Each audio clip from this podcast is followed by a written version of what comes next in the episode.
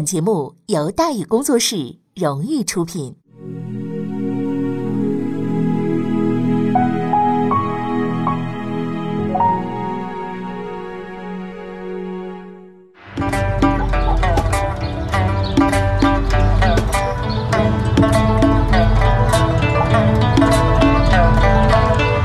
说书唱戏劝人方，三条大道走中央，善恶到头终有报，人间正道是沧桑。给您续上一杯茶，我慢慢的说，您细细的品。听大禹话说，明朝除了咱们广播直播以外啊，我们还在喜马拉雅独家网络发布。各位呢，可以登录喜马拉雅手机和电脑客户端，搜索“大禹茶馆”，选择收听。上期节目咱们说到哪儿啊？咱们说到。兵围锦州，皇太极心焦气躁，关宁铁骑，袁崇焕宁远布阵。皇太极啊，并没有气馁，啊，死人嘛，很正常的事情嘛，对不对？哎，打锦州城，打宁远城，死光拉倒，把城攻下来不就完了吗？在他的指挥之下，后金军略加整顿，向宁远城发起了更加猛烈的进攻。战斗一直持续到中午，在关宁铁骑的强大冲击力之下。后金军损失极大，却依然没有退却。然而，就在这个时候，皇太极得知了一个让他震惊的消息。什么震惊的消息呢？锦州出事了。自打五月十二进攻开始啊，就一直待在城里边不露头的赵帅教终于出来了。他没有出来喊话，而是带着一群人冲进了锦州城边的后金大营，一阵乱砍乱杀之后，又冲了出来，回到了城中。这一招做的就有点太狠了，城下的后金军做梦都想不到，城里这帮人竟然还敢冲出来，以至于人家砍完杀完了都跑完了，看着眼前的尸体，还以为自己在这做梦呢。当赵帅教看见城下的后金军绕开锦州前往宁远那一刻起，他就知道战役的结局啊，已经注定了。宁远的骑兵和大炮将彻底打碎皇太极的梦想，这是毫无疑问的。而对城下这些留守的人员，是可以趁机打几下的啊！当然了，要等他们的主力走得远一点。这次进攻导致后金军伤亡近五百人。更重要的是呢，他让皇太极认识到锦州不是安全的后方，那个死不出头的赵帅娇可能随时出头，将自己置于死地。他打算放弃了。照以往的习惯，临走前他还得再试一把。后金军对宁远发动了最猛烈也是最后的一次进攻。凭借着坚强的意志，尽管未能攻破关宁铁骑，部分后金军依然冲到了宁远城边。然后，他们看到了一道沟，很深的沟。挖这条沟的是袁崇焕手下的一支特殊部队，叫车营。车营呢，是为了应对后金的骑兵冲击组建的战斗团体，由步兵和战车组成。啊，作战时呢，推出战车，挖掘战壕。阻挡骑兵冲击，并且用火枪和弓箭反击。啊，攻击说不上，但是防守是一点问题都没有的。没戏了，那毕竟马不是坦克呀，开不过去啊。在被赶来的关宁铁骑一顿猛啐之后，后金军彻底放弃，退出了战斗。五月二十九，皇太极离开宁远，向锦州撤退。宁远之战，明军方面出城迎战的满归身中数箭，但是没死。他和将领尤世威的坐坐骑呢也被射死了，但在后金方面死的就不是马了，其伤亡啊极其的惨重。贝勒吉尔哈朗重伤，大贝勒代善的两个儿子啊萨哈连和这个瓦格达重伤，将领觉罗拜山啊贝玉巴西战死。仅仅一天，后金损失高达四千余人呢。皇太极走了，他原本以为能超越他的父亲，那攻克这座不起眼的城市。然而，事实上，上一次他爹还在墙上刨了几个洞呢。这一回，他连城墙都没摸着。回去吧，皇太极同志啊，宁远是无法攻克的。回家呀，消停几年再来吧。可他偏不消停。皇太极呀，并不较真儿，但是这次他例外了。为什么？新官上任三把火呀，他刚上任，面子实在是丢大发了。是吧？没点业绩，将来怎么服众啊？你怎么着？你得弄点业绩出来，让底下人觉得你还行啊，对吧？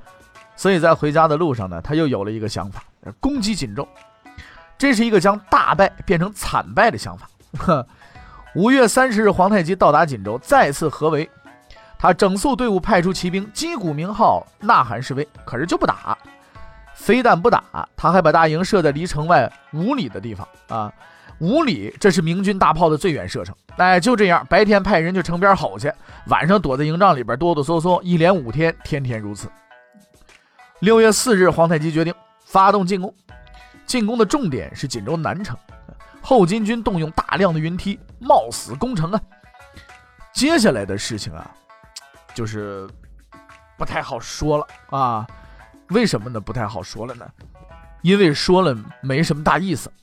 皇太极是个很烦人的家伙，什么新意都没有，没创意。攻城的程序从他爹开始一直到他这么多年没什么长进。后金军一批批上，一批批死，又一批批的火化，毫无进展。赵帅教这边呢也差不多啊，虽然呢进攻不得行，但是打防守一点问题都没有。守着城池用大炮，看准人多的地方，咣就来一炮。啊，照程序操作，哎呀，太轻松了！而且趁着后金军撤走的这几天，赵帅教还在城边修了几条壕沟，以保证后金军在进攻的时候能在这儿啊停那么一会儿，啊，为大炮提供固定的打击地点。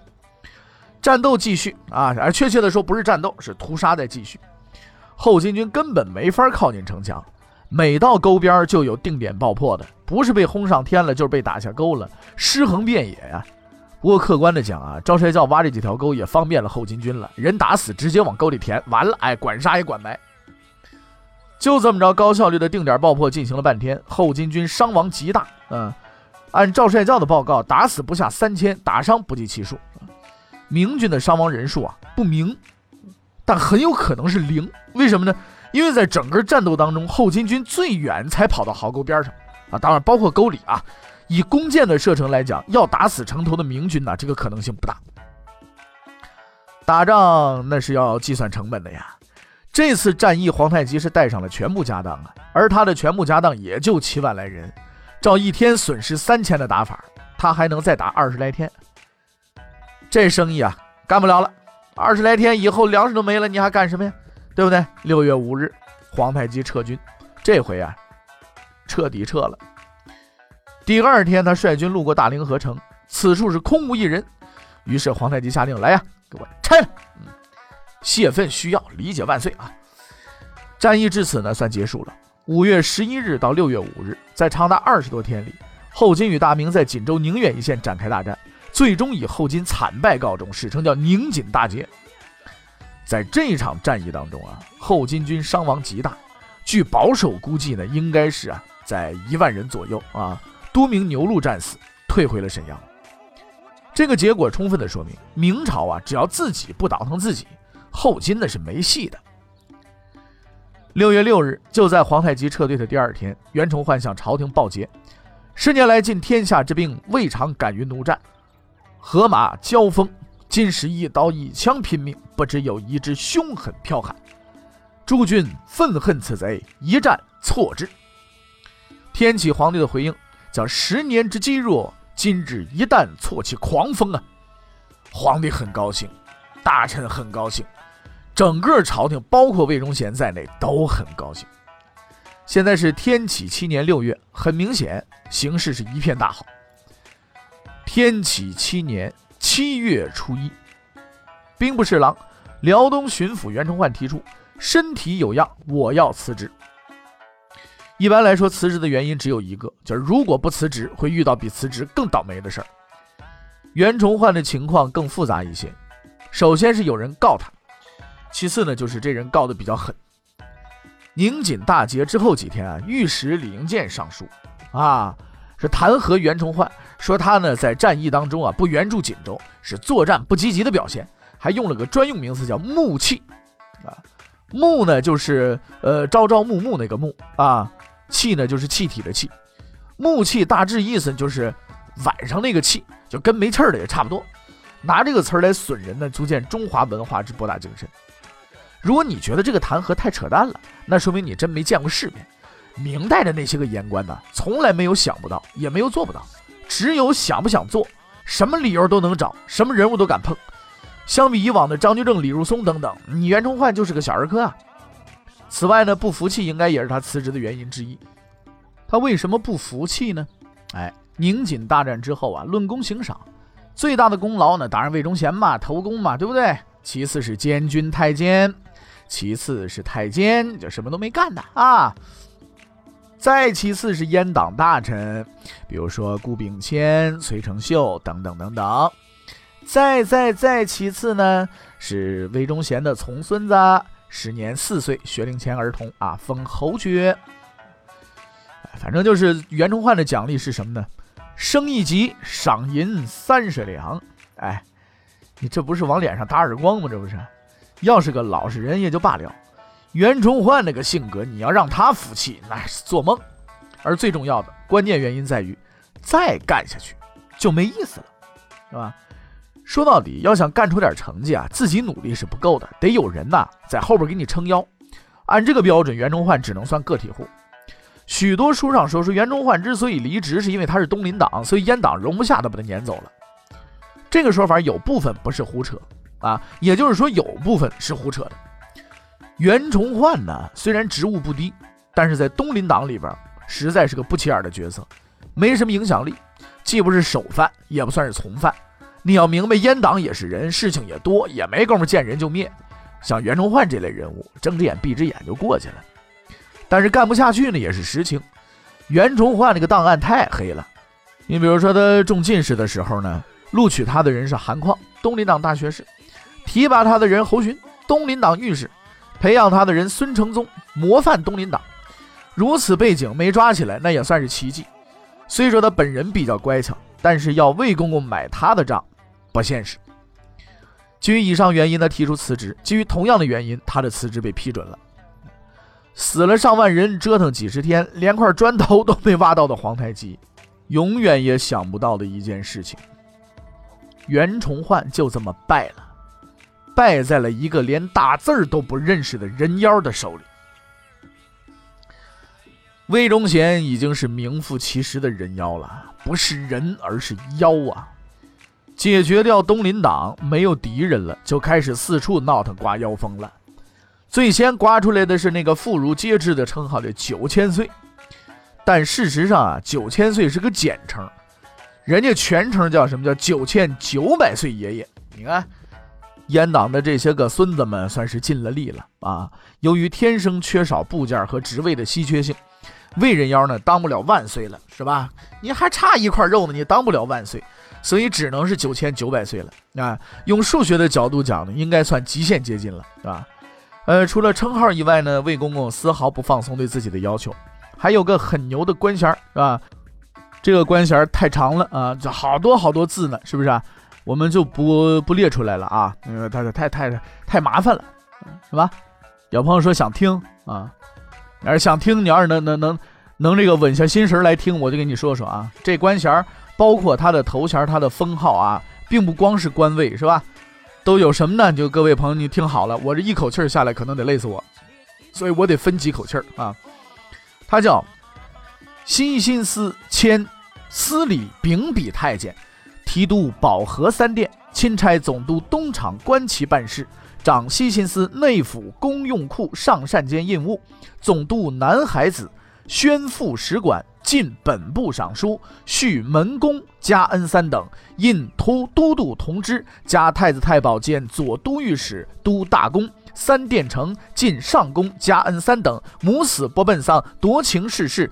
茂宁景公加太子太傅，额续三殿公加少傅，是印锦衣指挥佥事，迁兵部尚书，仍兼左都御史，并完两传。握兵权献祭九千九百岁爷爷，说完了，就这些是吧？各位朋友，你觉得听着是不是特过瘾呢？是吧？这这官职了得了，是不是？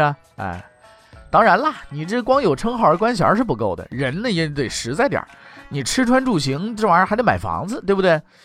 简单点说呢，除了不着龙袍啊，魏公公那个待遇啊，和皇帝基本上是一样的。至于说房子，魏公公也不怎么挑啊，就比较执着，就是看中了就要。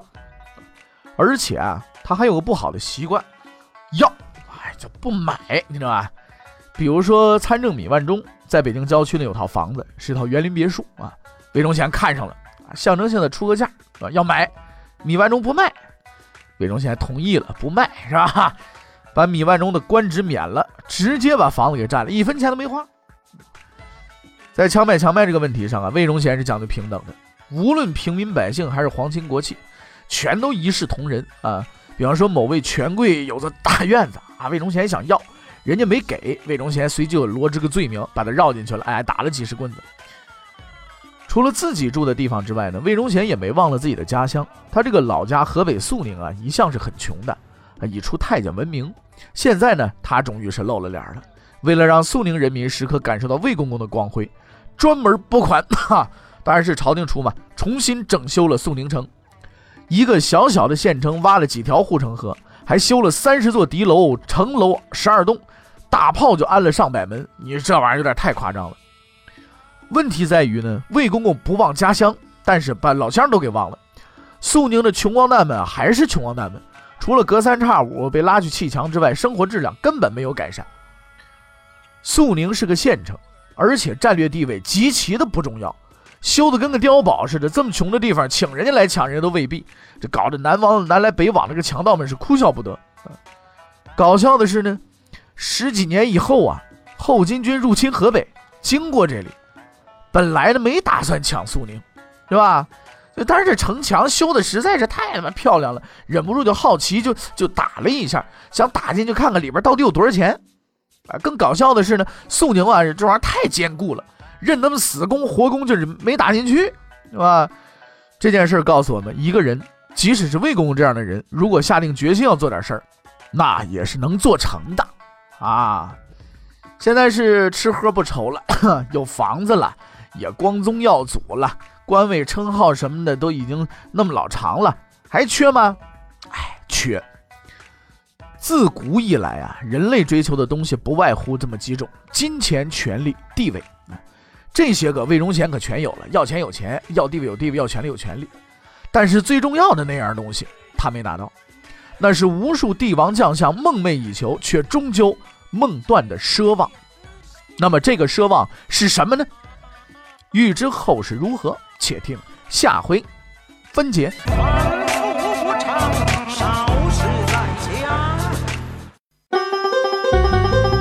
各位，你想跟大禹交流吗？你想跟大禹辩论吗？你想给大禹指出错误吗？来微信吧，微信搜索订阅号“大禹茶馆”，哎，就能实现了。记住啊！宇是宇宙的宇。